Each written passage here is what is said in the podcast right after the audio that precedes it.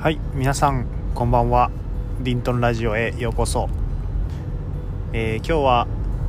2020年2回目の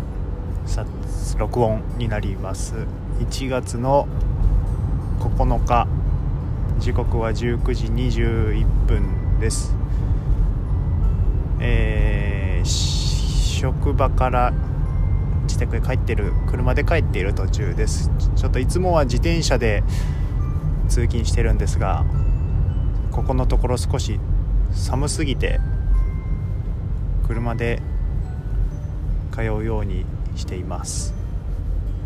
雪が舞っています。はい。でえっ、ー、と今日もちょっとダラダラと喋るんですけれどもあの昨日妻と話して会話をしてる中ですごくなんか面白い内容の話が出てきたのでちょっとここで復習がてら共有しようかなと思っています、えー、僕には2つ 2, 2歳年下の妻がいるんですけれどもえっと何の話をきっかけにだったかは忘れたんですがちょっと妻がうちの家系はいとことか含めてちょっと承認欲求強めないよねみたいなことを言ったんですね。承認欲求強めの人が多いよ。あそうなんか。いやなんか僕自身は妻のご両親とかご兄弟それからいとこの方ともちょっとお話ししたことがあるのでもちろん。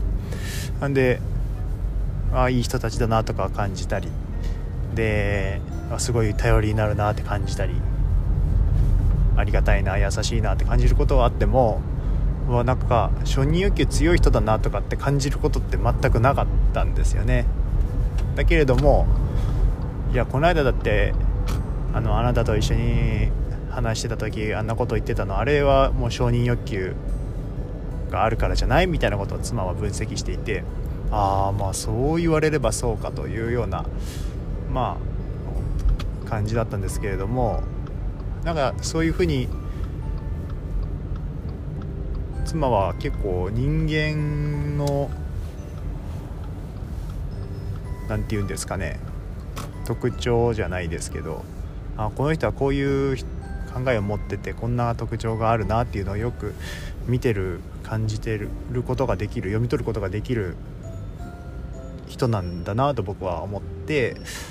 でじゃあちょっと僕自身はどう見えてるのっていうふうに聞いてみたんですね。で、まあ、これ昔ちょっと話したことがあったんですがその時はなんか僕のいいところでどこかねっていうテーマで聞いてみて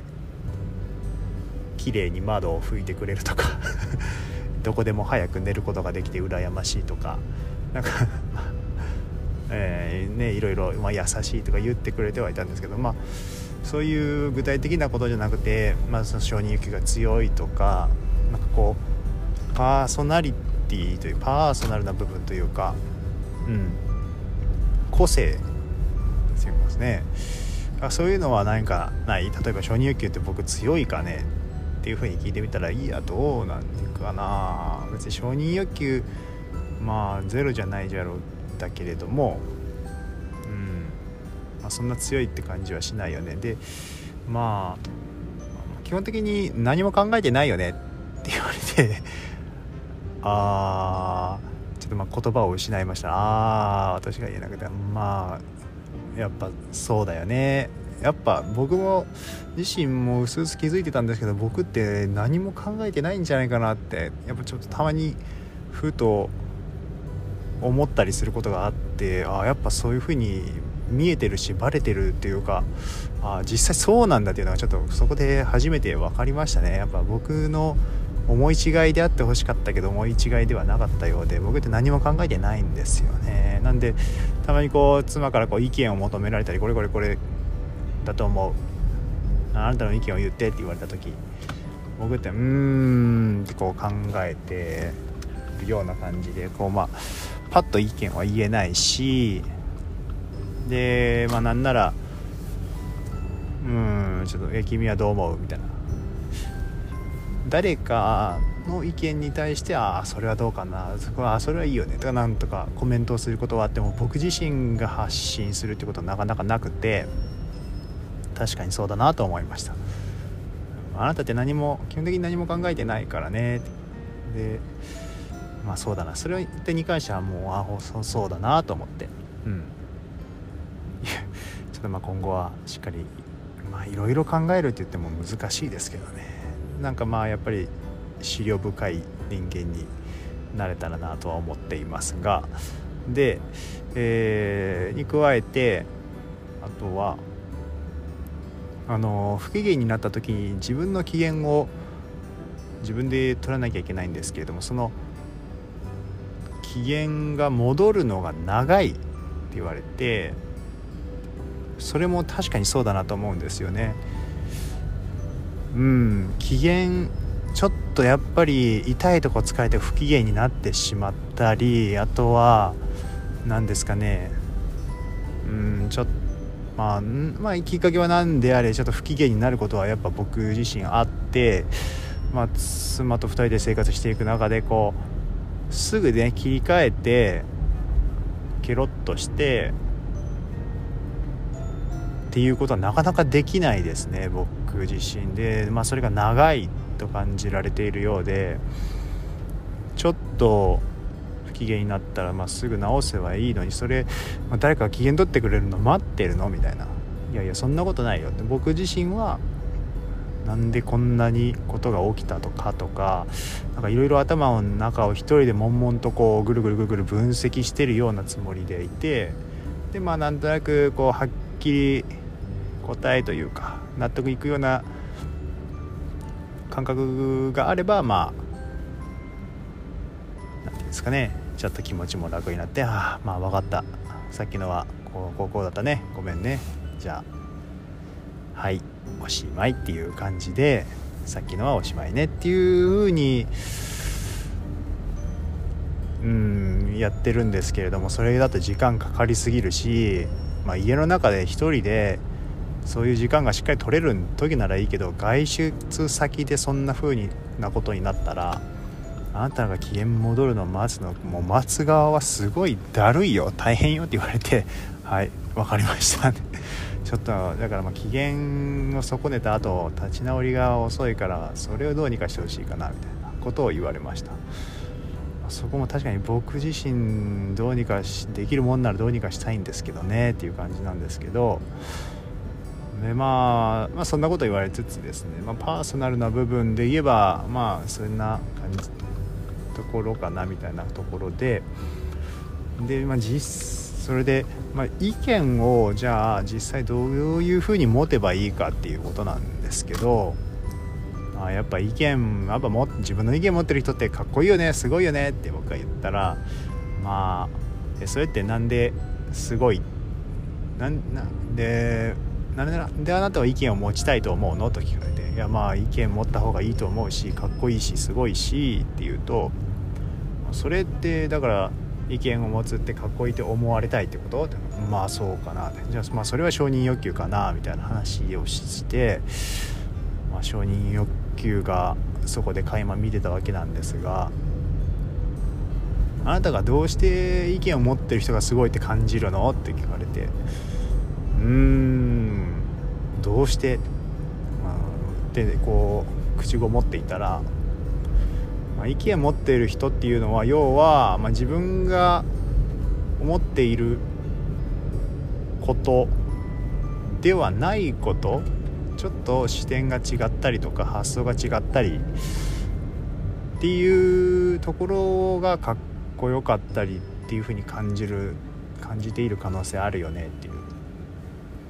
でそれってまあつまりまあこれまでのその自分の意見っていうのはこれまでの人生経験であったり家庭環境であったり、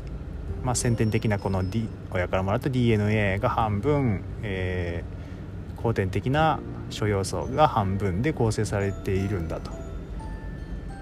だからまあ